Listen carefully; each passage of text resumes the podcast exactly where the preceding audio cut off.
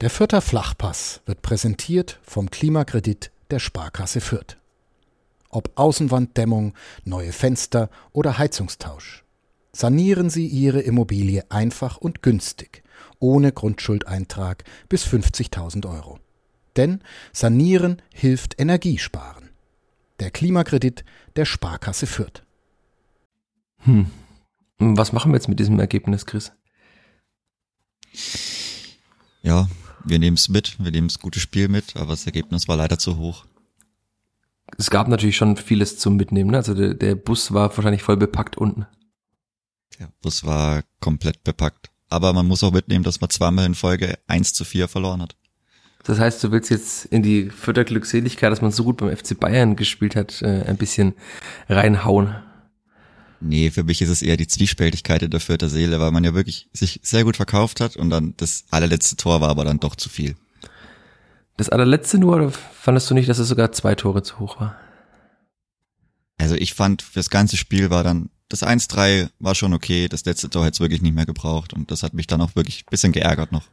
Okay. Über deinen Ärger können wir dann bald gleich sprechen über einen Ausflug nach München, über das, was du da erlebt hast, was ich erlebt habe auf der anderen Seite der Tribüne, über eine gute Leistung des Kleeblatts, über vier Gegentore, über natürlich auch ein geschossenes Tor beim FC Bayern.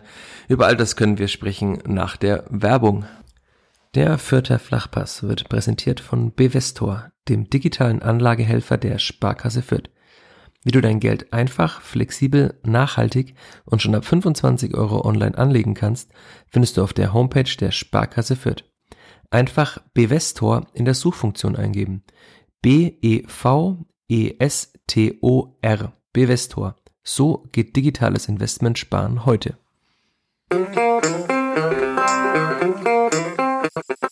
Vierter Flachpass, der Kleeblatt-Podcast von nordbayern.de. Es ist Montagmorgen, der Sturm über Fürth verzieht sich allmählich wieder und wir haben eine Nacht über dieses 1 zu 4 des Kleeblatts beim FC Bayern München geschlafen. Wir, das sind meine Wenigkeit, Michael Fischer, Sportredakteur der Nürnberger Nachrichten, der Nürnberger Zeitung und von nordbayern.de und auf der anderen Seite dieser Leitung Chris Sehm, Kleeblatt-Fan, Kleeblatt-Experte, die Stimme der Nordtribüne, ja, wie auch immer. Servus Chris. Servus Michi. Du lachst, fandest du meine Einschätz, mein Einstieg hier nicht gut jetzt? Nö, doch, ich habe mich einfach gefreut, dass wieder losgeht. das ist auch schön. Hast du dich auch, äh, wenn man jetzt die Überleitung des Todes machen, auch vor dem Einschlafen ein bisschen gefreut gestern Abend noch oder hast du vor allem gegrübelt? Oh ja, also ich habe noch die PK angeschaut, hab mir das Spiel noch mal ein bisschen durch den Kopf gelassen und ja, man kann sich schon eigentlich freuen über die Leistung, aber ja, das ist wieder so ein komisch einzuschätzendes Spiel, finde ich. Hast du schon dann bis zum Ende einer Einschätzung gekommen, wenn es komisch ist einzuschätzen? War es jetzt gut oder war es weniger gut? Oder war es so ein bisschen von allem? Es war auf jeden Fall mehr gut als schlecht, weil die Leistung hat wirklich gepasst. Wenn man dann vielleicht noch ein Tor mehr schießt in einer gewissen Phase im Spiel, dann kann man da auch mit was rausgehen. Aber es war eine schöne Auswärtsfahrt, war ein gutes Spiel und man hat sich teuer verkauft. Also quasi das, was Stefan Neidl auch erwartet hat. Er hat ja gesagt, wir wollen gut verteidigen und möglichst lange ein unangenehmer Gegner sein. Das war man dann ja bis zur, sagen wir mal, 82. Minute ungefähr. Ja, man hat es in der ersten Halbzeit sehr, sehr gut gemacht, dann kommt man raus und dann geht es leider viel, viel, viel, viel zu schnell, dass das erste Tor fällt und dann war es schwierig. Wollen wir heute mal dann so ein, so ein Crossover über das Spiel machen oder reden wir doch chronologisch über das Spiel? Ah, ich glaube, wir, wir arbeiten es nochmal chronologisch auf und dann ist eine allgemeine Einschätzung abgeben. Ist bisschen leichter, weil dann äh, kommen wir schon auf den, auf den großen Fakt, dass Stefan Neidl uns alle ein bisschen getäuscht hat. Er hat unter der Woche gesagt, er grübelt und er grübelt und, und was könnte er tun? Es sind ja drei Spieler gelb vorbelastet. Ähm, man hat über die Grundordnung grübelt, das musste man ändern, um den Bayern zu begegnen und dann schaut man auf den Aufstellungsbogen oder schaut in die App, wo auch immer und dann sieht man, naja, er hat einfach genau die gleiche Elfer ins Spiel geschickt. Ja, wir hatten ja auch schon privat drüber geschrieben und ich hatte ja auch gehofft, dass er die volle Kapelle spielen lässt. Hat er dann auch so gemacht und es ist ja nichts passiert. Also von daher hat er alles richtig gemacht. Also nichts passiert im Sinne von, ähm, man hat sich keine Sperre eingefangen. Ja, natürlich ist, also ich habe mir dann auch überlegt, als er das am vergangenen Freitag sagte, ist jetzt besser, wenn dann jemand in Bochum nicht spielt, als wenn er gegen Köln nicht spielt. Also das ist dann auch die Frage, also irgendwann wird es natürlich passieren, dass man äh, mal einen Spieler verliert für ein Spiel zumindest mit einer gelben Karte. Jetzt hat man nach dem Spiel gegen die Bayern, da kommen wir später noch drauf, sogar vier gelbe Karten. Also vier Spieler, die vorbelastet sind. Maxi Bauer sich auch noch eine Karte abgeholt hat. Ich ahne schon wieder so ein bisschen Hinrunden-Vibes, dass dann Griesbeck äh, und Bauer beide gelb vorbelastet sind in, in, einem Spiel und dann beide gelb bekommen. Aber nein, soweit denkt man noch nicht. Ähm, ja, ich denke, die, die Einschätzung oder das, die Abwägung ist auch, dass man die Spieler einfach für die Heimspiele zur Verfügung hat. Also, das ist so, also ich würde lieber meine Top 11 da zu Hause richtig beisammen haben, als anstatt auswärts. Super, jetzt geht hier im Hintergrund die Kaffeemaschine aus. Das ist auch Homeoffice-Vibes. Ähm, ich hoffe, das hört hier keiner der Hörerinnen und Hörer, aber ich rede einfach drauf weiter, äh, drauf zu, als wäre nichts passiert. Ähm, dieser Vorteil dieser Aufstellung ist ja auch, dass man sowohl offensiv als auch defensiv spielen kann. Ich habe mich auch vorm Spiel ein bisschen umgehört im Pressekonferenzraum und da sagte mancher, ja, die Vierter spielen mit voller Kapelle, die geben, spielen sehr mutig, sehr offensiv, aber es hat sich auch gezeigt, dass man auch mit dieser Aufstellung weniger mutig, aber trotzdem immer noch sehr defensiv äh, spielen kann. Also das ist natürlich der Vorteil, dass man halt mit diesen Spielern auch, mit Tillmann und Segun zum Beispiel, halt defensiv gut stehen kann, kann aber auch schnell nach vorne spielen, oder? Also wird Stefan Leitl sich auch gedacht haben dabei. Ja, das ist eine relativ flexible Aufstellung, auch gerade wie gesagt, dass man aus der Dreierreihe vor der Abwehr dann dieses 1-2 machen kann, dass man die die Außen etwas weiter höher schiebt, aber sowas eigentlich auch von oben schön zu sehen, wie man dann die, die zwei Ketten meistens hat, die dann recht gut verschieben oder auch mal manchmal vielleicht weniger gut, gut stehen, aber so ist es eine wirklich sehr, sehr flexible Aufstellung, die man ganz gut abändern kann und mit der man sich auch gut im Spiel anpassen kann. Und es hat ja auch so wirklich gut funktioniert. Man stand sehr lange sehr, sehr gut, hat in der, gerade der ersten Halbzeit eigentlich wenig zugelassen. Und ähm, also die, die Aufstellung ist jetzt wirklich so das, was man gefunden hat, das, was man auch beibehält und glaube kaum, dass man sich da viel noch auf den Gegner ähm, direkt einstellen wird und was ändern sollte. Hat mich mein Eindruck getrügt, dass es sogar wieder mehr ein 4-4-2 teilweise war als ein 4-3-1-2. Also weil ich fand, dass Max Christiansen von meiner Sicht zumindest sehr oft sehr alleine sogar auf der 6 war und die beiden Achter sogar weiter vorn. Du hast jetzt von zwei Ketten gesprochen. Ich fand, das war schon auffälliger, dass man sich wieder ein bisschen mehr hin zu dieser Aufstiegsformation äh, bewegt hat. Also wir waren ja hinterm Tor sehr, sehr hoch. Also wir hatten quasi wirklich so ein bisschen eine Art von Scouting View, das zwar von der Seite, aber wir konnten so von hinten sehen. Und in der ersten Halbzeit, ja, ich meine, das ist auch immer situationsbedingt, aber ich fand schon, dass die häufiger auf einer Kette stehen. Also in einer Kette. Natürlich ist dann Christiansen der, der wirklich nochmal vielleicht dann zwei Schritte weiter hinten steht, weil er der absolute Abräumer ist. Aber man hat das schon gesehen und es ist auch sehr wichtig, dass dann die Außen halt immer wieder dem Außenverteidiger helfen können, dass die Wege da sehr, sehr kurz sind und das ist auch ein, ein Schlüsselfaktor, dass man da die Räume eben halt zumacht, dass man, das hat man in der ersten Halbzeit auch gesehen, wenn das nicht super gut klappt und Themen vielleicht zwei Schritte zu weit im Zentrum steht, dass man dann schnell diese eins gegen zwei Situationen auf den Außen hat und das hat in der ersten Halbzeit, also gerade weil man es, weil wir dann im Gästeblock ähm, den Überblick sehr, sehr gut hatten, hat man das auch gesehen, dass das dann schnell zu Abstimmungsproblemen führen kann, dass man nicht genau weiß, wer drückt jetzt raus, wer schiebt raus, wer übernimmt den Spieler, der dann laufen möchte. Aber ja, also ich meine, man stand ja allgemein sehr, sehr defensiv, man hat sehr wenig den gehabt und da war halt viel auch aufeinander gestanden. Zu 28 Prozent angeblich. Die realtaktische Aufstellung ist auch super, wenn man die mal, gibt's ja auch in den verschiedenen Apps mal anschaut. das ist ein sehr großes Wollknoll bei der Spielvereinigung. Also das, das spiegelt auch dieses Spiel wieder, dass tatsächlich man sehr, sehr eng und sehr, sehr kompakt stand. Den Bayern ist aber in der ersten Hälfte auch nicht sonderlich viel eingefallen. Also hier nämlich an mehrere Bälle, die sie versucht haben, hinter die Kette zu spielen, die aber einfach dann immer ins Aus gingen. Und es war dann, wenn man wieder ein bisschen Stadion-Feeling auch mitnimmt, was sehr schön mal hinter mir saßen, ähm, die Rollstuhlfahrer und ihre Begleiterinnen und Begleiter und die waren irgendwann sehr, sehr böse, also wie die gemeckert haben und über ihre Mannschaft geschimpft haben. Das war dann schon, also da war wirklich sehr, sehr viel Unzufriedenheit zu spüren. Man hat ja auch gemerkt, dass im Stadion, also klar, es waren nur 25.000 da und auch keine organisierte Fanszene da, aber es war schon sehr, sehr still. Also wenn, dann hat man eigentlich euch aus dem Gästeblock oben gehört. Es war dann schon bezeichnend, dass die Vierter den Bayern wirklich das so schwer gemacht haben, dass irgendwie alle bisschen fast schon in Schockstarre waren, kam mir so vor. Ja, es war wirklich, also teilweise hat man es ja auch gespürt, dass dann im Spiel einfach eine absolute Totenstille geherrscht hat. Das war auch sehr interessant, so das bei 25.000, also dass dann absolut niemand auch sich mal dann vielleicht auch lauter aufgeregt hat oder so teilweise. Also es war zwischendrin extrem ruhig, aber muss man natürlich auch sagen, also ob es dann auch, ich meine, natürlich sind es die Bayern oder das war ja in Leipzig dann auch ähnlich, dass, dass sie dann so extrem pfeifen, aber ich meine, stand ja auch lange Zeit nur 0 zu 0.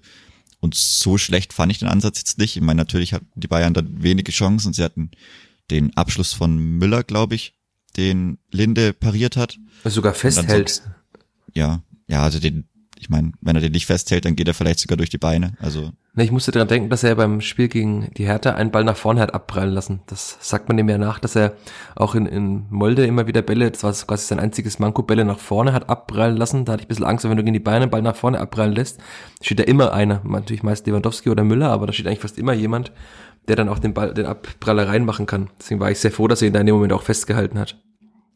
Ja, das ist für ihn natürlich auch ein Faktor, dass wenn er 1,99 groß ist und dabei so flach kommt und der irgendwo Richtung zwischen die Beine kommt, dass er da natürlich auch schnell unten sein muss und die, dass er da wirklich seine, seine, ähm, seine Hände hinter den Ball bekommt. Aber den hat er ja sicher gehalten, muss er sicher halten. Aber ansonsten kam da, also die Ansätze fand ich oft gut und auch von oben hat mir gedacht, dass es die Bayern noch besser hätten zu Ende spielen können. Aber so war es, also für die Spielvereinigung sehr, sehr annehmbar, sehr, sehr gut in der ersten Halbzeit. Und ja, dann paar Nadelstiche konnte man auch nach vorne setzen.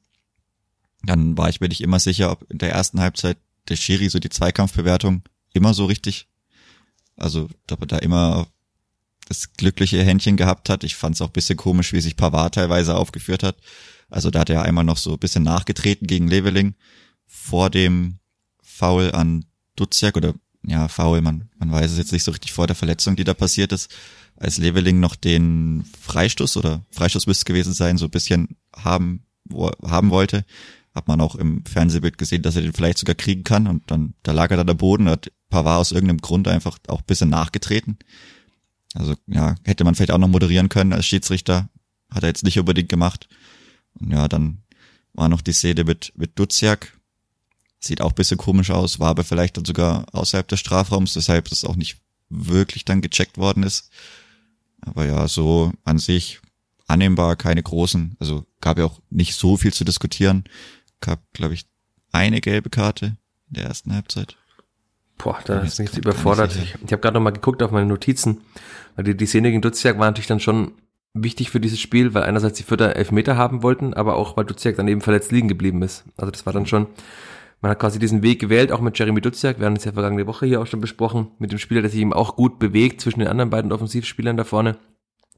Und der lag dann da auf einmal rum und die beiden haben den Ball partout nicht nach außen gespielt und man, es ist ja klar, mittlerweile ist es ja auch quasi Anweisung, die Spieler sollen weiterspielen, wenn der Schiedsrichter nicht unterbricht. Das war dann schon komisch, dass der Schiedsrichter dann irgendwie, entweder hat es nicht registriert oder hat sich gedacht, naja, lass ihn mal liegen, ja, so schlimm wird es nicht sein. Aber da kam ja sofort Ulreich, hat dann auch die vierte Ärzte und Physios reingerufen. Also es war dann schon mehr als ein, irgendwie ein kleiner Schlag. Also ich habe die, die Szene auch nochmal mir angeguckt. Das war, glaube ich, gegen Hernandez. Also man kann da schon auf Foul zumindest mal entscheiden. Also den, den, den Ball hat halt nicht getroffen. Also ob er jetzt, ob es wirklich eine sehr aktive Aktion gegen den Spieler, also gegen Duziak war, weiß ich jetzt nicht. Aber also den Ball hat er nicht gespielt. Deswegen, ja, war, war auf jeden Fall, aber ist eine schwierige Situation. Aber dass da gar nicht drauf reagiert worden ist, ja, bin ich mir auch nicht so sicher. Es hat dann ja relativ lang gedauert. Duziak wurde behandelt. Man hat dann auch gut gesehen, dass ähm, der vierte Mannschaftsarzt so das berühmte Auswechsel, ähm, die Auswechselbewegung gemacht hat und dann Stefan Neidl hatte ja schon Harvard Nielsen zum Warmmachen geschickt, hat ihn gebracht. Und dann ist, aber ist ja äh, Duziak vom Platz schon ein bisschen gehumpelt, aber vom Platz gelaufen. Und nach dem Spiel in der PK wurde er ja gefragt, wie schlimm die Verletzung denn sei von Jeremy Duziak und sagte, naja, war ein bisschen ein Kommunikationsproblem, weil äh, Duziak wohl hätte weiterspielen können. war natürlich dann auch bitter. Also ich glaube nicht, dass er hätte weiterspielen können, weil er ist schon gehumpelt irgendwie. Also war schon ein Schlag gegen die Hüfte auch. Sagt, es war eine Hüftverletzung. Weil erst haben sie irgendwie ein bisschen an seinem, Knie, an seinem Bein gezogen, hatte ich schon Angst, dass sie irgendwie diesen Schubladentest machen mit dem ja. Knie. Aber es war dann wohl eher die Hüfte, die da lediert war. Hoffen wir, dass es äh, nichts Schlimmeres ist bei Jeremy Dutzak. wenn er zumindest runterlaufen konnte, dann sieht es ja vielleicht nicht ganz so schlecht aus. Ja, ähm, vielleicht tut's bisschen weh, Pferdekuss, wer weiß. Schlag auf die Hüfte ist aber immer unangenehm. Aber eigentlich sah es auch dann im Fernsehbild danach nochmal so aus, als hätte er sich er hat sich da beim Trainer ja nochmal abgesprochen bei der Abwechslung, äh, bei der Auswechslung, aber da hat er sich schon nochmal hingefasst und also ich weiß nicht, also ist vielleicht auch besser, wenn man ihn vorsichtshalber dann trotzdem runternimmt. Also Fehler ist es dann auf jeden Fall nicht.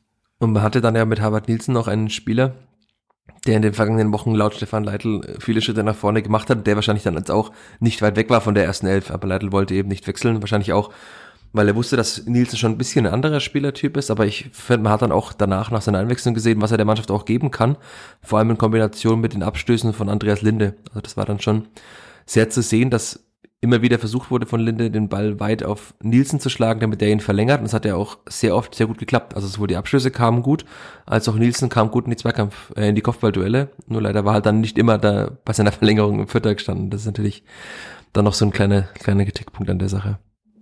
Das stimmt, wobei das, ich fand das in der zweiten Halbzeit wie auffällig, dass es oft auch nicht geklappt hat. Also bei Nielsen war das dann, das hat er, hatte der Hinrunde ein Heimspiel schon mal, hat er das auch gehabt, dass er die Bälle einfach nur völlig falsch eingeschätzt hat, also schnell auf sie draufläuft, hochspringt und dann aber gefühlt um halben Meter den Ball verpasst und dann natürlich dem Verteidiger, der lässt den Ball dann ins Aus. Das hat er schon mal gehabt in der Hinrunde und da weiß ich auch nicht, also er macht ja immer aktiv die erste Aktion und hat wirklich paar Bälle völlig falsch eingeschätzt. Das, und dann war es natürlich auch schwierig, wenn die Bayern dann andere Innenverteidiger stellen oder gegen Süle, dann, ja, also muss man auch erstmal Kopfballduell gewinnen dann. Aber es war ja manchmal auch gegen Sabitzer. Also das hat sogar Julian Nagelsmann ja. der PK nach dem Spiel angesprochen. Da hat man es dann, da hat man es dann gesehen, das war im weiteren Verlauf des Spiels, wie du sagst. Da ist dann einmal irgendwie Nielsen zum Ball und Sabitzer ist einfach stehen geblieben und hat ihn dann einfach angenommen. Also er wurde zwar dafür gelobt von seinem Trainer, dass er das gut gemacht hätte gegen Nielsen, weil sie auch so ein physischer Spieler sei, aber ich glaube, das war einfach also kluges Timing von Sabitzer, dass er einfach gedacht hat, okay, so wie der hinspringt, den kann er gar nicht erreichen. Und ist ja klar, dass so ein Spieler auf dem Niveau, auch wenn er sich bei den Bayern momentan noch schwer tut, aber dass der auch ähm, im Zweifel äh, bessere Einschätzung von so Situationen hat als Harvard Nielsen. Das wäre ja komisch, wenn nicht. Aber ich fand trotzdem insgesamt war es, also hat der Jeremy Dutz ja gut vertreten, oder? Oder bin ich da jetzt zu positiv gestimmt? Ja, also ich meine, es ist natürlich schwierig, wenn er dann jedes Mal die hohen Bälle bekommt. Ich fand, natürlich in der zweiten Halbzeit hat er einmal, wo er, ich weiß, ich glaube, Süle stehen lässt und dann den schönen Schuss hat. Ähm, relativ bald nach der Halbzeit. Das hat er sehr, sehr gut gemacht und ist natürlich schwierig. Also ich fand es, weil es nicht seine allerbeste Leistung war, aber also auf keinen Fall schlecht. Er hat es ganz gut gemacht, aber ich denke, da war schon auch noch für ihn persönlich Luft nach oben. Ja, das, das Problem ist halt immer ein bisschen, also der Abschluss war eigentlich gut, den er da gemacht hat, auch die Bewegung war gut, aber also entweder, wenn er halt aufs Tor schießt, das war in den vergangenen Wochen immer so, dann war der Schuss relativ schwach und der ist jetzt halt dann am, am Pfosten vorbeigestrichen. Also zu der Zweitliga Nielsen mit der Form hätte ihn wahrscheinlich einfach aufs kurze Eck hochgeschossen, dann wäre er eingeschlagen. Das ist halt, also auch im Abschluss ist er momentan einfach nicht so glücklich. Das kommt schon auch noch dazu bei ihm, aber das liegt wahrscheinlich wirklich daran, dass er halt auch jetzt nicht so viel gespielt hat in den vergangenen Wochen. Ja, er hat ja auch schlicht und weg, also schlicht und ergreifend einfach die Anzahl an Abschlüssen nicht mehr, dass man da vielleicht ein bisschen reinkommt, sich annähert und wenn du immer nur eingewechselt wirst, muss es halt einfach dann auch mit weniger Versuchen passen und das ist halt momentan auch leider nicht der Fall. Aber jetzt sind wir schon wieder, wir schaffen das nie chronologisch zu bleiben in der zweiten ja, Halbzeit. Wir müssen da nochmal über die erste Halbzeit reden. Wir haben noch Leveling-Chance, wir haben noch ein Freistoßtor, so viel ist noch passiert. Ja, die Leveling-Chance, das, war ein bisschen so wie in Bielefeld, äh, als Jamie Leveling, der macht das ja gerne, dass er den, den Ball annimmt mit dem Rücken zum Gegner und sich dann einfach klug dreht und sich quasi um, mit dem Ball um den Gegner dreht. Also mich wundert dass das immer wieder klappt. Das hat sogar gegen die Bayern geklappt. Und da ist er dann, ich glaube, es war Hernandez davongelaufen. Aber da hat man dann gemerkt, dass äh, Hernandez schon ein bisschen schneller ist als ist Andres Andrade aus Bielefeld, weil, also er hat Leveling schon gestört, da kam dann, glaube ich, noch Upamecano auch von der Seite, deswegen hat Jamie Leveling dann auch abgeschlossen aus 18, 19 Meter, aber der war ja gut, der Abschluss dafür noch, dass er aus vollem Super. Lauf war. Der war echt gut. Ja, der, der Abschluss, der war sehr gut, aber das habe ich nicht mal gemeint. Ich habe die andere Szene gemeint, die dann ähm, noch abgepfiffen wurde oder vielleicht noch nicht abgepfiffen wurde, weil ein Vierter noch da lag. Da waren sich ja die Kommentatoren auf äh, das Zone auch nicht so einig. Also das war, müsste sogar auch gegen Hernandez gewesen sein. Ah ja, du, also sich auch durchdreht und alleine aufs Tor zuläuft und halt einfach wieder leider flach abschießt, äh, abschließt und versucht, ähm, Ulreich zu tunneln, anstatt dass er einfach den hohen Abschluss in die Ecke wählt, was er auch gegen Hertha hätte machen sollen. Das war schon auch, also ich weiß nicht, ich denke schon, dass es ein Tor gewesen wäre, weil, also faul, äh, weiß ich jetzt nicht, ob das ein Foul war, das kann man sich als Verteidiger schon auch anders anstellen. Ja, tatsächlich, ja. das hatte ich jetzt fast unterschlagen, weil, weil es eben abgepfiffen worden war, diese Situation. Also ich habe erst gewundert, was pfeift er da abseits? Kann kein Abseits gewesen sein. Der Schiedsrichter hat die Fahne gehoben, aber er hat dann einfach die Fahne gehoben, weil er offenbar einen Foul gesehen hatte direkt neben sich. Ähm, war dann ja, also Hernandez hat sich da auch vehement beklagt, aber ich fand, also es war halt guter Körpereinsatz von Leveling, muss man nicht pfeifen, aber schauen wir mal, ob das einer Überprüfung standgehalten hätte, ist natürlich jetzt illusorisch, weil er den Ball nicht reingemacht hat. Das ist schon auch auffällig bei Jamie Leveling, dass er oft diesen flachen Abschluss versucht und der, also der geht halt oft mal durch die Beine durch, aber halt auch oft genug, also der Platz ist halt sehr gering zwischen den Beinen. Da muss man schon sehr gut zielen, der Torhüter die Beine auch offen lassen, dass der dann noch reingeht. Und das, das fehlt ihm gerade ein bisschen, ne? Also dass er noch, ich weiß gar nicht, wann sein, sein letztes Tor war gegen, hast du es parat gerade? Das könnte sogar das Bielefeld-Tor sein, oder? Ja, genau, Bielefeld. Davor war dann wahrscheinlich schon Gegen Hoffenheim, oder? Ja, nicht. Ja, also auf jeden Fall war Bielefeld das letzte. Also er hatte wieder Möglichkeiten und hat halt zuletzt die Tore nicht mehr gemacht. Aber vielleicht sind wir da auch ein bisschen zu kritisch bei einem so jungen Spieler, der sein erstes Bundesliga-Jahr erlebt und der trotzdem äh, sehr, sehr gut immer wieder spielt.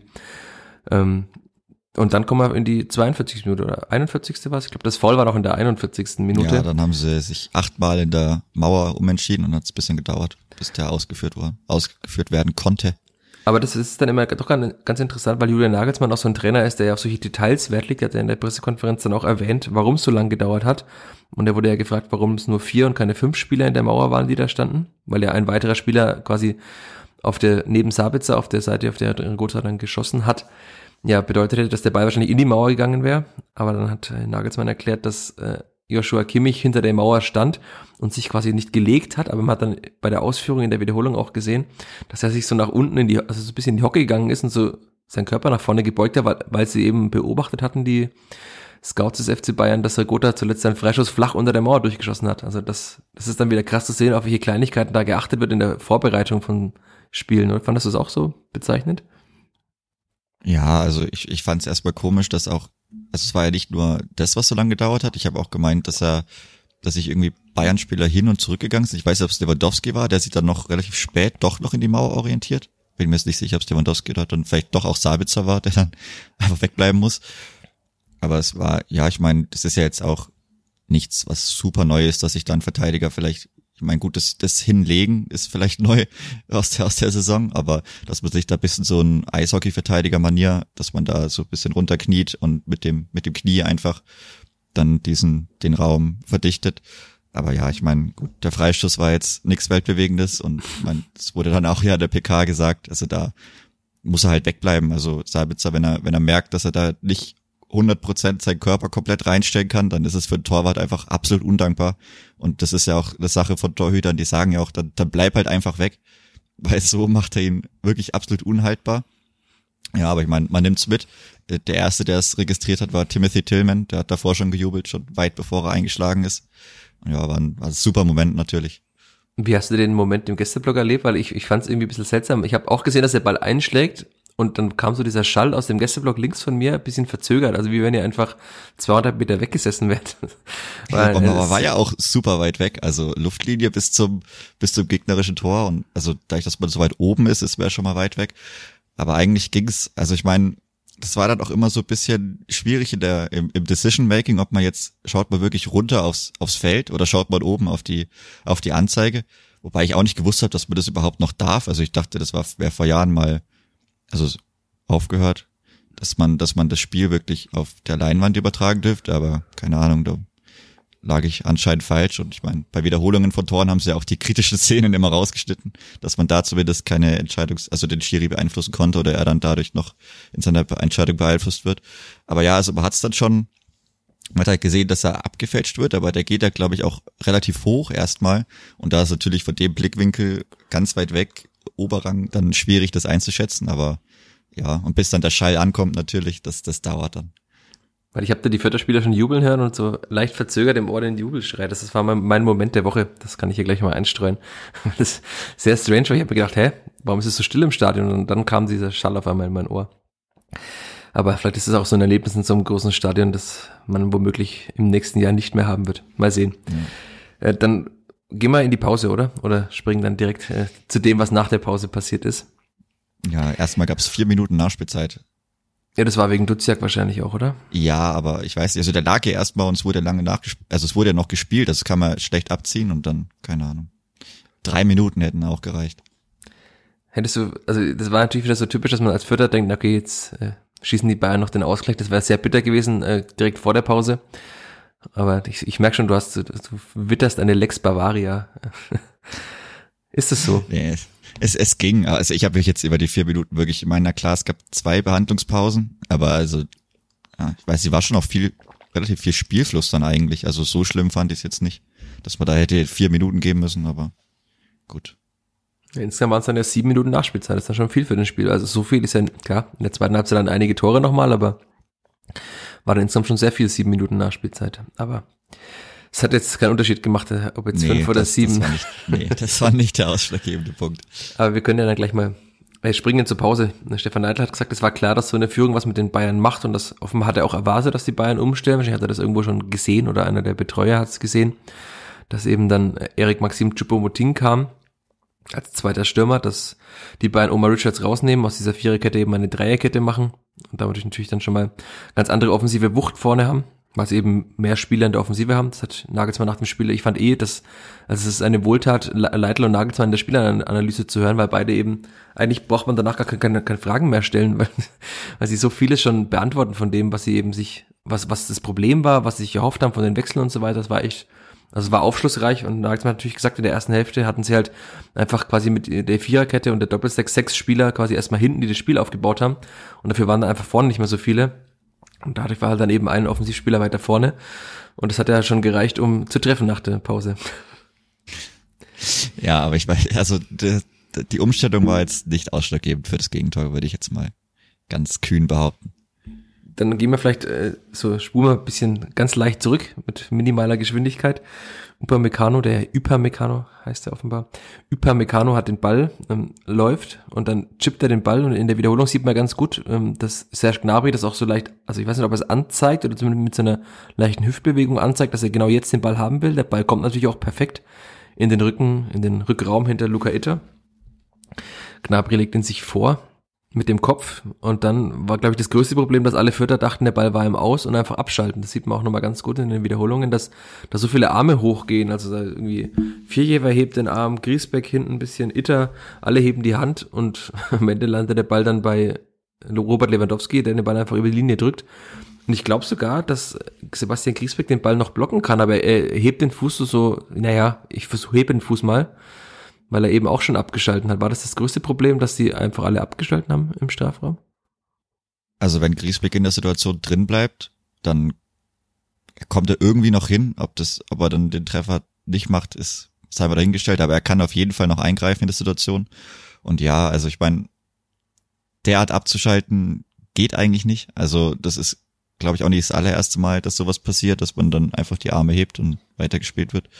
Also das war dann schon das war einfach zu viel halt gerade, dass auch jeder, also wirklich nicht mal nur der direkte Gegenspieler, der dann schon gemerkt hat, also Itter, gut, das war jetzt vielleicht nicht so gut von mir, der sich da vielleicht bisschen reinflüchtet in dieses, in die Szene, aber dass dann auch die Leute in der Mitte, also alle vollkommen abschalten und er den Ball, dass er Lewandowski dann einfach locker easy über die Linie drücken kann, das, das geht natürlich nicht. Also da ist dann auch relativ egal, was vorher, welche Fehler da war, das, das kann man so nicht machen.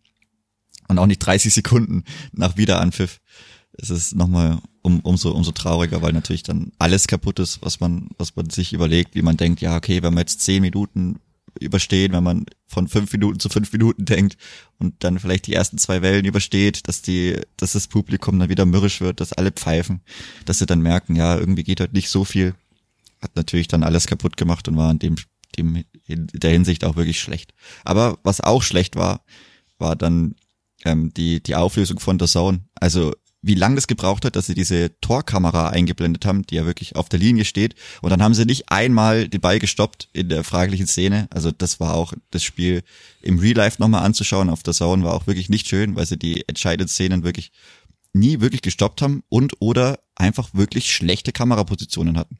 Das hat ja auch Sandro Wagner durchaus auch mal angesprochen und naja, keine Ahnung. Ist dann auch schwierig dann einzuschätzen, ob der jetzt draußen war, drin war, aber ich denke, der war schon ganz, ganz knapp noch im Spielfeld. Ich habe auch mehrere Kameraperspektiven gesehen und dann bei Blickpunkt Sport auch nochmal. Irgendwo war es, dass ähm, eine Kamera von sehr weit oben gefilmt hatte und das sah es aber schon aus, als ob der Ball im Aus gewesen wäre. Es war aber auch die einzige, auf der es so aussah. Ne? Also wahrscheinlich gab es einfach kein VAR, also keine VAR-Entscheidung pro Fürth, weil man es nicht entscheidend auflösen konnte und dann hat man sich gedacht, im Zweifel lass wir es mal zählen. Also es, es war komisch, weil in manchen Situationen sah es aus, wie wenn er noch quasi im Spiel war, aber bei manchen sah es auch ganz klar nach aus, nach aus aus, so eine schöne Formulierung. Ja, ist natürlich bitter, weil vor allem dann halt alles, was sich die Vierter vorgenommen hatten in der Pause und auch das, was dann in der Haupt in der Pause passiert ist. Also man hat ja gesehen, dass Dixon Abiyama sich schon ähm, gut warm gemacht hat. Er hatte schon seine kurze Hose an und so weiter. Also wahrscheinlich war es so, Stefan Neidl eben, wie du sagtest, gehofft hat, dass man wie zum Beispiel gegen die Hertha auch so die ersten 10, 15 Minuten übersteht. Und da hat es, hat er in der PK auch gesagt, dass man halt dann nochmal, dass dann ganz andere Räume entstehen, weil die Beine noch höher aufrücken. Und dann wäre natürlich Dixon Abiyama so ein schneller Spieler, den man tief schicken kann, perfekt gewesen für den Wechsel. Und dann war das natürlich alles äh, nach was sind 28, 29 Sekunden, ähnlich wie beim Spiel gegen die Hertha in der ersten Halbzeit, war ja alles dann schon vergessen, weil dann äh, war klar, dass die Bayern nicht mehr so hoch stehen, weil sie sich immer Möglichkeiten erspielen können. Und man hat ja auch danach dann gemerkt, dass die Bayern, also diese Offensivpower, die von der Stefan Neidl vorm Spiel sprach, die man wegverteidigen müsse, die hat man da dann schon krass gespürt.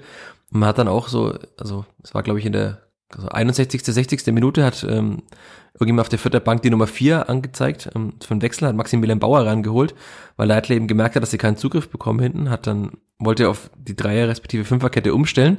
Genau als Maximilian Bauer hinjoggt und schon sein Leibchen ausziehen will, fällt eben dieses äh, 2 zu 1 dann für die Bayern.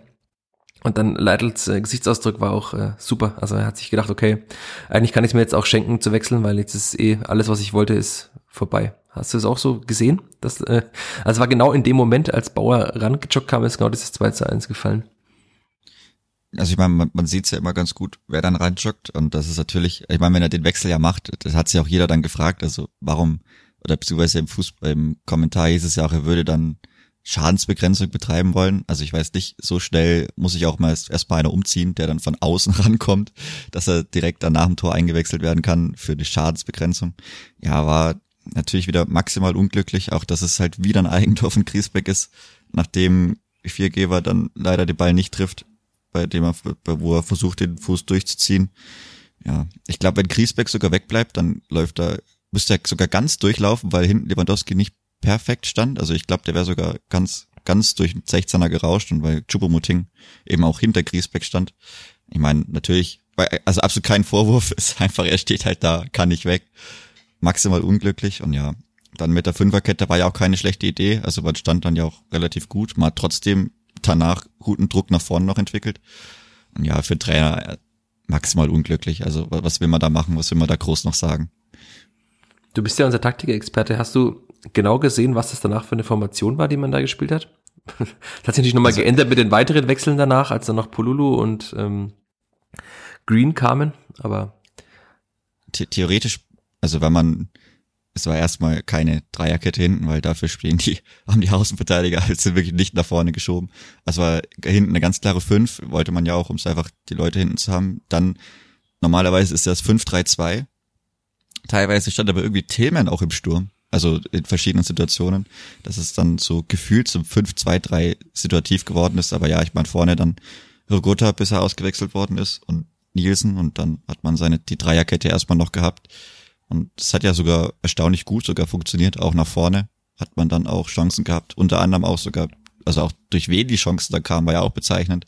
Der Abschluss durch Christiansen, der ja wirklich Abräumsechser ist, anderer Abschluss noch durch Meierhöfer, Rechtsverteidiger. Also man hat sich dann ja auch schon sehr, sehr viel getraut, auch für die Verhältnisse. Und wenn da dann mal das Ding fällt, da hätte ich gern gesehen, wie die Bayern darauf reagieren, wie das Publikum darauf reagiert, weil da war man wirklich, also da lag es absolut in der Luft, dass man da auch den Ball nicht reinmacht, war wirklich mega unglücklich. Und ja, wenn es aber nicht machst, dann kannst du halt die Punkte eben auch nicht holen. Aber ich, ich fand vor allem, also ich habe mich gefreut, dass Max Christiansen mal einen guten Abschluss hatte, weil du hier mal gesagt hast, er hat nicht so den feinen Fuß. Und ich fand, man hat das in der Vorbereitung schon gesehen, dass er eigentlich ganz guten Schuss hat. Der war jetzt auch nicht schlecht, der war leider ein bisschen so nach außen gezogen, aber wenn er halt ein bisschen so 20 Zentimeter weiter nach links fällt, dann äh, fliegt er vielleicht gegen den Innenpfosten und geht genau von da rein. Da sagen alle Wahnsinn, was für ein Schuss. So geht er halt leicht nach außen, aber also ich finde schon, dass er sich immer besser macht, auch in dem Spiel. Also für mich war er der beste Vierter in dem Spiel, Max Christiansen. Und dass er jetzt auch offensiv nach vorne wieder was macht, das, das spricht schon auch, finde ich, nochmal für seine Entwicklung. Ja, auf jeden Fall. Also war wieder sehr, sehr auffällig, was er für Bälle abfängt, wie er, wie er sie abgrätscht. Ist wirklich sehr, sehr präsent auf dem Platz und das ist wirklich, also wie wir es ja jede Woche sagen, eine super, super, super tolle Entwicklung und auch wichtig, dass der Junge noch ähm, längerfristigen Vertrag hat. Ja, ich, also eigentlich, ich nehme an, dass Rashid Susi schon daran arbeitet, den auch läng, längerfristig zu verlängern, also, weil er hat bis 2023 billig meinen Vertrag. Ich und, dachte, ich, oder? Sicher? Ich dachte, er hätte drei Jahresvertrag unterschrieben als er kam. Das Aber kriegen, wir, kriegen wir hier live on air noch hin. Ich habe mir vorhin auch nochmal die äh, Statistiken rausgeschrieben von Max Christiansen, die sind nämlich auch super in dem Spiel wieder. Also er hat vier von fünf Zweikämpfen gewonnen, hat dreimal geklärt, fünf Bälle abgefangen, drei Tacklings, also das ist schon auch nochmal also das sieht man auch, dass, dass Daten was bringen, weil sie, sie bestätigen uns in dem Bild, das wir hatten von dem Spiel, dass er halt einfach, äh, also auch auf diesem Niveau gegen die Bayern, das muss man ja immer sehen, dass er halt letzte Saison noch bei Waldhof Mannheim in der dritten Liga gespielt hat. Und das, also ich finde, also ich habe ja oft geklagt, dass man Anton Stach vermisst. Mittlerweile gleich vermisst seine Verlagerung und sowas schon immer noch. Aber also das ist dann schon ein würdiger Ersatz für ihn, finde ich. Auf Übrigens, Fall, vor, laut, vor allem für kein Geld. genau, für kein Geld, aber für kein Geld und äh, ein Zweijahresvertrag hatte ich recht. Na, hat nur Bis- zwei Jahre, okay. Genau, bis Dann ist es 2023. vielleicht sogar Seufert, der vielleicht den Dreijahresvertrag hat. Ja, vielleicht können die beiden ihre Verträge einfach tauschen. Ja, ich dachte, einer von beiden hätte für drei Jahre unterschrieben, von den beiden Ablösefreien, aber gut. Schade, dass er nur bis 23 den Vertrag hat, aber vielleicht kann man den ja verlängern. Ja, also ich kann mir schon vorstellen, dass er sich sehr wohlfühlt in Fürth, dass er jetzt auch wahrscheinlich nicht denkt, dass er jetzt unbedingt sofort zu einem Top-8-Club in der Bundesliga wechseln muss, sondern also erstmal jetzt bleibt er natürlich sowieso, aber ich kann mir schon vorstellen, dass er auch ein Spieler ist. Ich glaube, er fühlt sich auch sehr wohl. Er ist auch angesehen in der Mannschaft. Also man hat gesehen, bei dem Wechsel, als dann Gotha und Seguin rausgingen, hat der Gotha die Binde an äh, den Schiedsrichter erstmal gegeben, weil er nicht wusste, wo er sie hingeben soll. Und dann hat man gesehen, dass Christiansen sie hatte und wollte sie eigentlich Griesbeck geben. Und Griesbeck sagte, nee, nee, nimm du mal. Also klar, wollte wahrscheinlich Griesbeck hatte eh ein unglückliches Spiel jetzt dann, so in diesen einzelnen Situationen, nicht auch noch die Binde haben, aber also es war dann schon, es ist ja dann trotzdem mal ein Zeichen, dass wer, welcher Spieler die Binde bekommt. Also hätte jetzt auch Nick Vierchefer bekommen können zum Beispiel, nee, es hat Max Christiansen bekommen. Oder Harvard Nielsen, ich glaube, der könnte auch nach Auswechslungen schon mal im vergangenen Jahr die Binde gehabt haben, bin ich mir jetzt nicht sicher, aber wäre jetzt auch ein Kandidat eigentlich. Also die Spieler werden wahrscheinlich alle sagen, das ist, hat nichts zu bedeuten, weil es ist ja, Ja, ne, ist ja nur die Binde und wir können ja alle coachen, aber ich, ich finde, dass das schon ein Zeichen ist und auch ein, äh, quasi eine Auszeichnung für Max Christiansen, dass er die Binde eben tragen darf. Und wenn wir jetzt mal denken, dass, äh, also klar, Branimir Gotha wird auch in der nächsten Saison der Kapitän sein, aber falls Sascha Burchert und Paul Seguin gehen, bin ich sehr gespannt, wer die Kapitäne hinter ihm sein werden und da ist er für mich dann schon einer der Anwärter drauf. auf vielleicht- jeden Fall, wenn, wenn, wenn Griesbeck noch weiter in der Innenverteidigung spielt, dann, also könnten es durchaus diese, diese drei Spieler sein.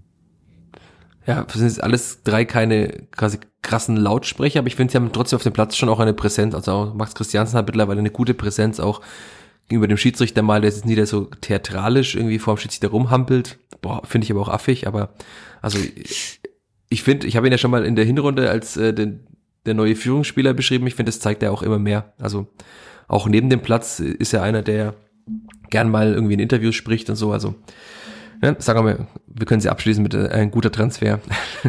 Auf jeden Fall. Jetzt hatten wir die, die beiden Schüsse. Ich finde, der Meierhöfer, diesen Schuss kann er probieren, in, aus diesem, auf dem kurzen Eck, aber also Polulu stand da schon relativ frei, so am Fünfer. Also wenn er den Ball zurücklegt, vielleicht schießt Afimiko Polulu sein erstes Tor. Und dann wird nicht mehr so viel gejammert, dass, sie- was diesem Polulu los ist. Grüße an einen Twitter-User, der fragte, was man jetzt mit Polulu anfangen sollte. Vielleicht können wir auch noch kurz über ihn reden. Ich fand nämlich, dass das von ihm schon, also seine beste Leistung bislang im Kleber-Trikot war. Würden jetzt später sagen, es war auch nicht so schwer nach den ersten Leistungen, aber ich fand, es war jetzt echt, also er hat einige Bälle gut festgemacht, er hat wuchtig seinen Körper reingestellt. Also das, klar ist, er hat jetzt ewig nicht gespielt, auch ewig nicht mehr auf dem höheren Niveau gespielt, aber ich finde, dass er schon, man sieht deutlich, warum er geholt wurde und was er der Mannschaft auch geben kann. Ähm, auch so, wenn man, wenn man überlegt, dass er vielleicht Levelings Position vorne übernimmt, der ist ja schon auch so ein wuchtiger Spieler, nochmal mit mehr Masse am Körper. Ich will nur noch mal sehen, wo diese Schnelligkeit ist, von der immer gesprochen wurde. Die ist bis jetzt noch absolut nicht zu erkennen in den kurzen, sehr muskulösen Beinen von Afimiko Pululu. Ja, ich glaube, äh, man müsste mal sehen, dass er mal so einen Robin Kehr-Sprint wie vergangene Saison macht gegen äh, Würzburg, dass er mal so auf, längere Distanz beschleunigen kann, weil ich glaube schon, dass er so, ein, so eine Sprinterfigur hat, dass er vielleicht nicht der schnellste auf den ersten Metern ist und im Antritt, aber dass er schon auf Dauer, wenn dieser Körper in Schwung kommt und äh, also die, diese Beinmuskulatur, ich bin jedes Mal schockiert, wie das aussieht, also das ist, äh, diese also Einkerbungen in seinen Oberschenkeln, dass die Hose da überhaupt dafür ausreicht, das ist dann, also nee, also müssen jetzt nicht übertreiben, aber ich finde trotzdem, dass das ein guter Transfer auch war. Mancher kann jetzt wieder jammern, dass er nicht quasi sofort eine Soforthilfe sein kann, aber es ist ja auch bezeichnet, dass er jetzt zweimal eingewechselt wurde und Dixon Abiyama nicht. Also sonst wurde irgendwie oft Dixon Abiyama in der zweiten Hälfte eingewechselt, aber man wollte eben offenbar diese Physis und die Wucht lieber haben als den schnellen Abiyama. Klar, weil die Beine jetzt auch nicht mehr so hoch standen wahrscheinlich. Ja, wäre vielleicht auch anders gewesen, wenn man länger das Unentschieden hätte halten können. Also Abiyama hat sich ja auch schon warm gemacht, dass man dann vielleicht noch mehr auf die langen Bälle geht, dass man da Leute schickt, wobei es auch gegen die Bayern natürlich schwierig ist. Also Niklas Süle hat ja eine für sein, also für seine Statur relativ gesehen eine extrem gute Endgeschwindigkeit gegenüber Meccano. Also sprintet jetzt auch kein Vierter weg, vielleicht bis auf Robin Kehr. Ist natürlich auch so eine Sache. Also dann die Bälle lang zu legen, das geht, ging eigentlich nur gegen Hernandez. Der ist nicht der aller, aller schnellste, aber ansonsten ist natürlich bezeichnend, was für eine, was für eine Geschwindigkeit Bayern München da hinten in der letzten Kette hat. Aber ja, Pululu hat's gut gemacht, hat paar Bälle ganz gut fest, festgemacht, paar Einwürfe rausgeholt und so. Darauf kann man auf jeden Fall aufbauen. Er macht ja, kriegt seine Kurzeinsätze, genauso wie es sein soll, wird langsam rangeführt an die Wettkampfhärte und das, das passt schon so. Apropos Wettkampfhärte, müssen wir noch über Julian Green sprechen. Ja. Du hast mir gestern ja noch geschrieben während des Spiels. Ja, also er, er kam sogar echt ganz gut rein. Er hat auch am Anfang, das habe ich jetzt nochmal gesehen, eine echt gute Grätsche gehabt im Mittelfeld, was man ja auch nicht, also das hat er das war ja auch eine Entwicklung, die dann bei ihm erst gekommen ist, der, auch als er noch mehr gespielt hat in der ersten Liga, dass er die dann vermehrt auch gezeigt hat. Das war eigentlich recht gut, aber keine Ahnung, irgendwann ist er dann wirklich wieder abgefallen. Die, die, ähm, ja, die, die Standardvarianten, ja, es ist, weiß nicht, also da muss, muss, muss einfach mehr kommen. Da kann man sich auch schlecht drum rumreden. Das sieht man beide Bayern zum Beispiel, wie wir dann das, das, das dritte Tor Genau. Das ist auch das, was ich schon ein paar Mal angesprochen hatte mit der dynamischen Situation bei den, bei den Ecken. Genauso hätte ich es gerne auch öfters mal bei der Spielvereinigung gesehen. Der lange Ball auf den zweiten Pfosten, der legt ihn zurück. In der Mitte ist bisschen, bisschen durcheinander, dass man da halt eben, weil sich die verteidigende Mannschaft natürlich sehr, sehr oder noch viel mehr zum Ball orientiert. Da hat man es mal gesehen, wie es gehen kann. Wie es nicht unbedingt geht, hat man dann bei den Standards der Spielvereinigung gesehen zum Spielende, wo man da auch einige Freistöße in Tornähe hatte, was man ja auch super gern mitnimmt und haben möchte. Ja, da kam einfach viel zu wenig bei rum. Ja, vor allem kam mal wieder einer so völlig unbedrängt in die Arme von Ulreich. Also das, das macht mich immer wahnsinnig, dass man den Ball dann, also als Profifußballer nicht mal dahin bringt, wo die Spieler hinlaufen, sondern einfach direkt in die Hände des Torhüters. Also quasi wie eine Rückgabe, ja, die der Torhüter dann abfangen darf. Auch, ja. Ja, ja. Naja, du sagst es. das war dann schon eher ein, naja, auch so, so, so schade nach dieser wirklich guten, guten Phase dann, die man nach dem Gegentor hatte, nachdem man dann auch, beziehungsweise ja, direkt nach dem, nach dem 2 zu 1 hatte. Da waren 10, 15 Minuten, die waren echt wirklich gut. Da darf auch gern das Ding fallen. Und dann mit dem 1-3, ja, das war dann für die, für die Fülle der Chancen der Bayern und für das, für die spielerische Dominanz wäre 1-3 hätte ich auch unterschrieben, kann man gut mitnehmen. 1-4 war dann, wäre dann zu hoch. Aber lass uns mal ganz kurz beim 1-3 bleiben, weil es war schon bezeichnend, dass in der Mitte dann irgendwie auch keiner den Zugriff bekommen hat. Also klar, es war Robert Lewandowski, aber da standen eigentlich mehr Vierter als Münchner. Bei dieser, also kam ja lange Ecke auf Süle. Da standen schon zwei Vierter. Also Pululu ist natürlich um einiges kleiner als Süle, das ist auch klar. Und in der Mitte war dann äh, Tillmann gegen Lewandowski, ist vielleicht auch nicht ganz so faires Match, aber also da waren einfach mehr Fütter, aber die hatten irgendwie so in der Mitte in dieser Raumdeckung überhaupt keinen Zugriff. Also alle standen irgendwie ein bisschen rum, aber keiner kam so recht in den Zweikampf, ne? Ja, das war auch das, was man ja schon länger angesprochen hatte. Also erst bei der lange Ball, der kommt, ich glaube, zugeteilt war Maxi Bauer. Ja, der, der steht Niklas davor, Süle, genau. Der, ja, der nicht hinkommt, weil sie sich auch ein bisschen vielleicht gegenseitig sogar blocken und natürlich Süle halt einfach einen Körper hat und auch die Größe, um sich da gut durchzusetzen. Aber in der Mitte ist natürlich absolutes Mismatch. Also das darf nicht passieren, dass im Endeffekt ein Timothy Tillman gegen, gegen Robert Lewandowski verteidigen muss. Da war auch ähm, Nielsen müsste dazu geteilt gewesen sein, der dann auch, beziehungsweise das waren so drei Leute, die bisschen dran waren. Tillman war da im Endeffekt am nächsten. Aber die schauen natürlich, äh, wird dann viel zu viel ballorientiert verteidigt und auch, also die Blicke halt, da muss irgendeiner zwischendurch zumindest irgendwann da mal so die Augen schweifen lassen und dann noch einen Lewandowski im, im, im Auge haben. Was natürlich auch, also Robert Lewandowski, das sollte jeder wissen, vielleicht der Zielspieler schlechthin auf der, auf der ganzen Welt. Ach echt? Und dass der dann, das weiß ich, also ist durch, durchaus so, dass wenn Robert Lewandowski in deinem 16er steht, dass man da vielleicht sich gerne hinorientieren darf. Ist nicht passiert. Im Endeffekt stand dann Tillman gegen Lewandowski und dann, ja, kann er den relativ einfach auch im Tor unterbringen. Ja, du sagst es relativ einfach. Also auf der Zone wurde er also du hast das Spiel ja auch nochmal in Real Life angeguckt, so wie ich auch, wurde er sehr gelobt dafür, wie er den Ball noch aufs Tor bringt, weil ich finde schon, er steht da ja quasi, geht bis in den Rückwärtsgang und hat, bringt dann aber noch so eine Wucht dahinter, dass Linde einfach nicht mehr hinkommt.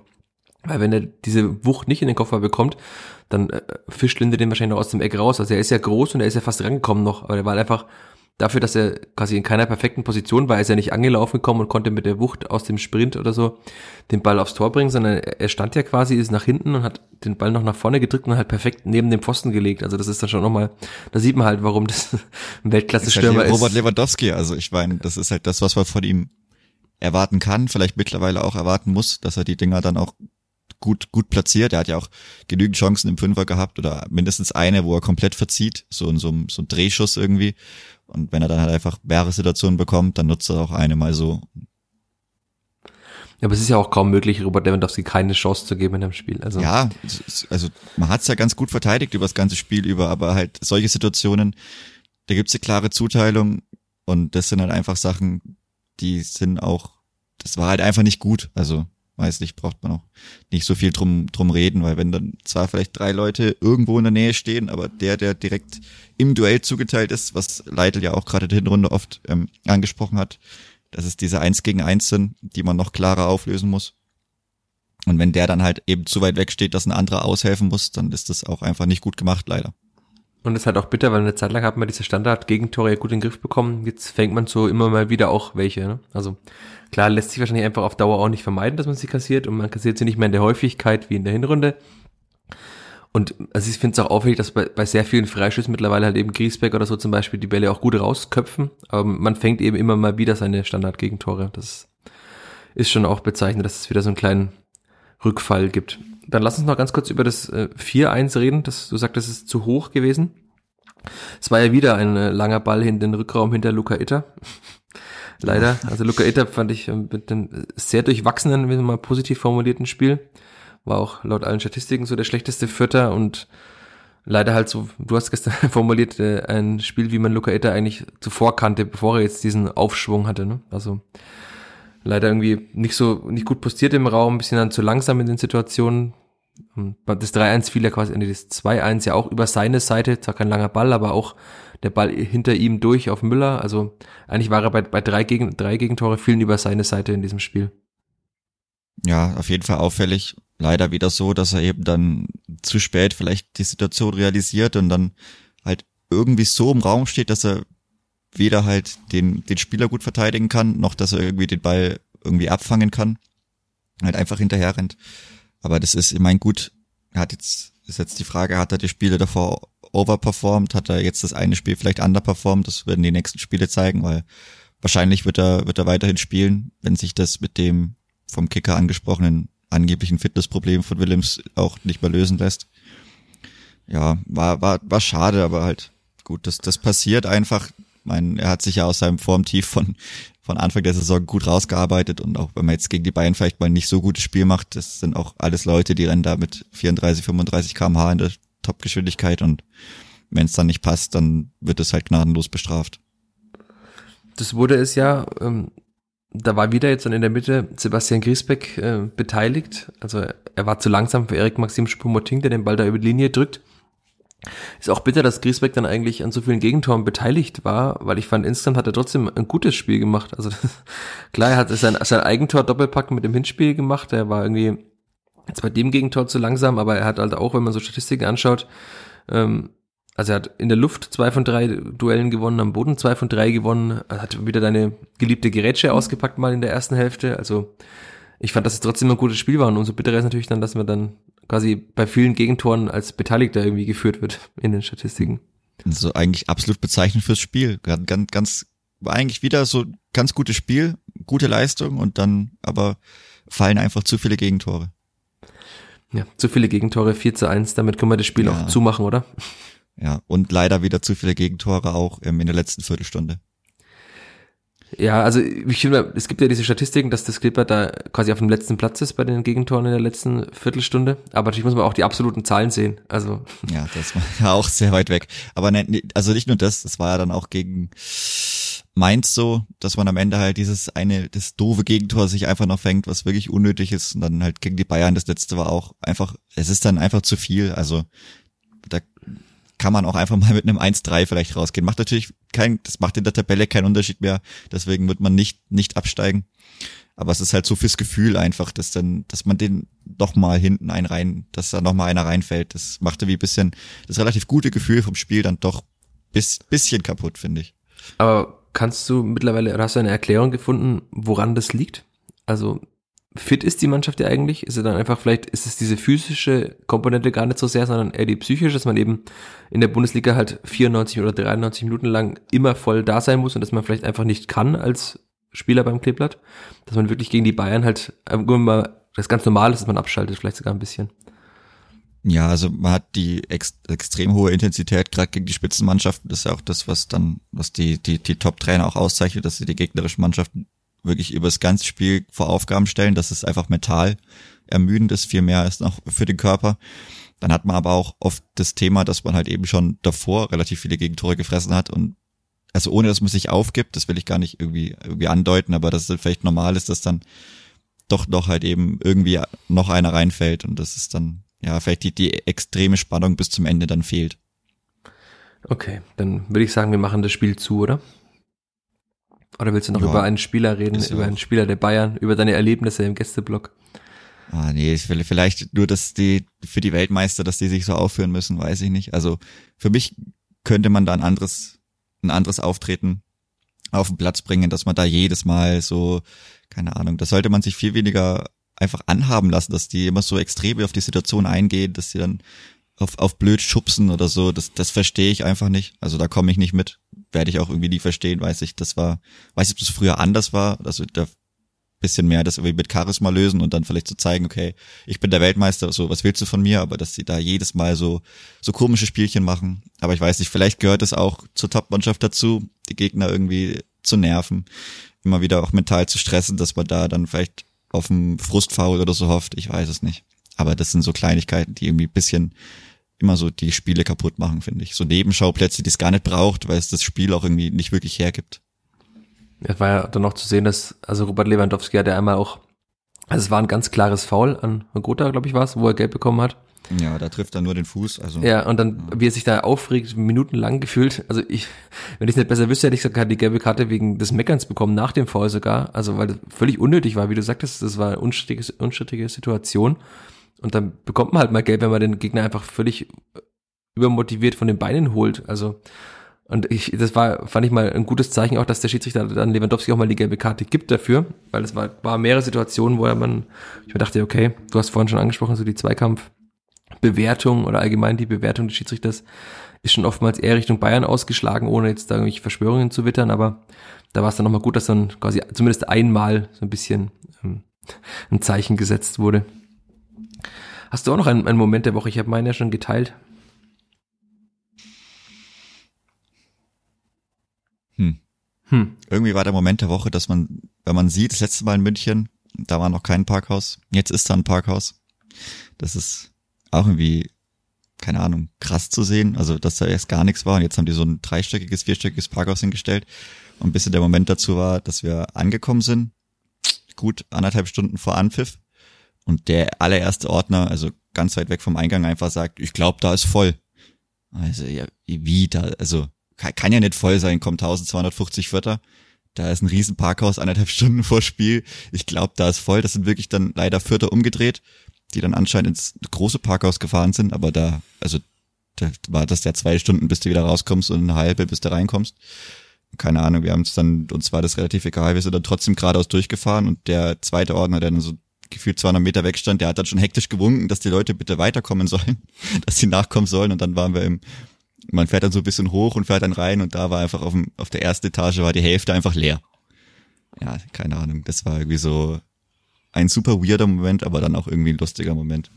Da war dann offenbar ein Ordner, der Fürth nicht mag. ja, keine Ahnung, der hat irgendwas komplett falsch mitbekommen. ich weiß nicht, das war super, super verwirrend auch einfach so weit vor dem Spiel und ich meine, da kommen ja auch ganz durchaus mal eine andere Anzahl an Fans, die dann auch zugelassen sind und dann, wenn da dann schon das Parkhaus voll sein soll, weiß ich nicht. Also ist jetzt auch nicht jeder Vierter mit einem einzelnen Auto gefahren. Ja. Ja, aber der Vierter an sich fährt schon gerne alleine auch mit dem Auto. Also ich habe auf der Autobahn auch sehr viele Vierter gesehen, die alleine oder zu zweit im Auto saßen. Also das ist aber jetzt auch keine neue Erkenntnis. Also klar ist es in der Pandemie auch klüger, womöglich so zu fahren und manche, der mit dem Zug gefahren wäre, hat es wahrscheinlich sich anders überlegt, weil er dann doch etwas windig war am Wochenende.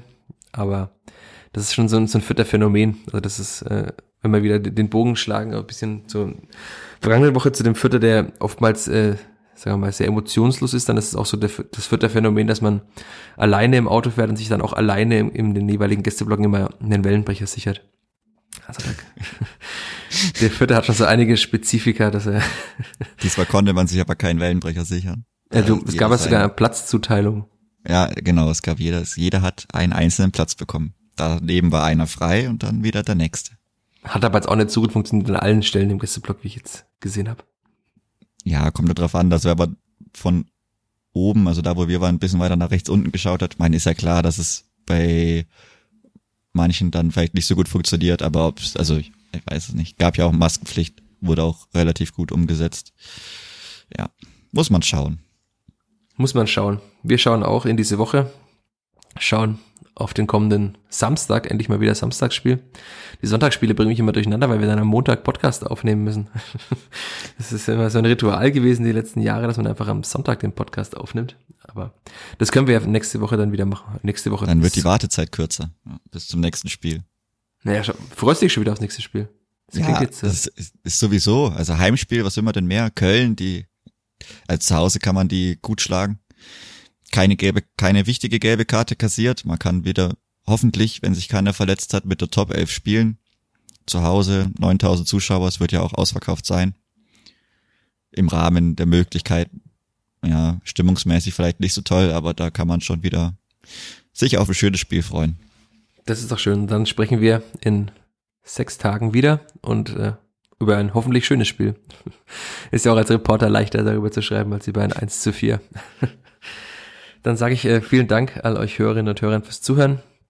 Gerne noch weiter bewerten bei iTunes, bei Spotify, wo auch immer. Also unsere, unser, unsere Forderungen haben sich schon ein bisschen bezahlt gemacht. Ein paar von euch haben schon bewertet. Wir sind gestiegen. Also zumindest mal von 17 auf 25 war es zuletzt, als ich mal geguckt hatte. Sagt's gerne weiter, hört diesen Podcast, verbreitet ihn und schaltet auch gerne nächste Woche wieder ein. Und natürlich auch äh, danke, Chris, für deine Zeit an diesem Montagmorgen. Dankeschön, dass ich wieder dabei sein durfte. Sehr schön. Zwei glückliche Menschen, knapp eine Stunde Podcast. Damit können wir es zumachen. Macht's gut. Ciao, ciao. Ciao, bis nächste Woche. Mehr bei uns im Netz auf nordbayern.de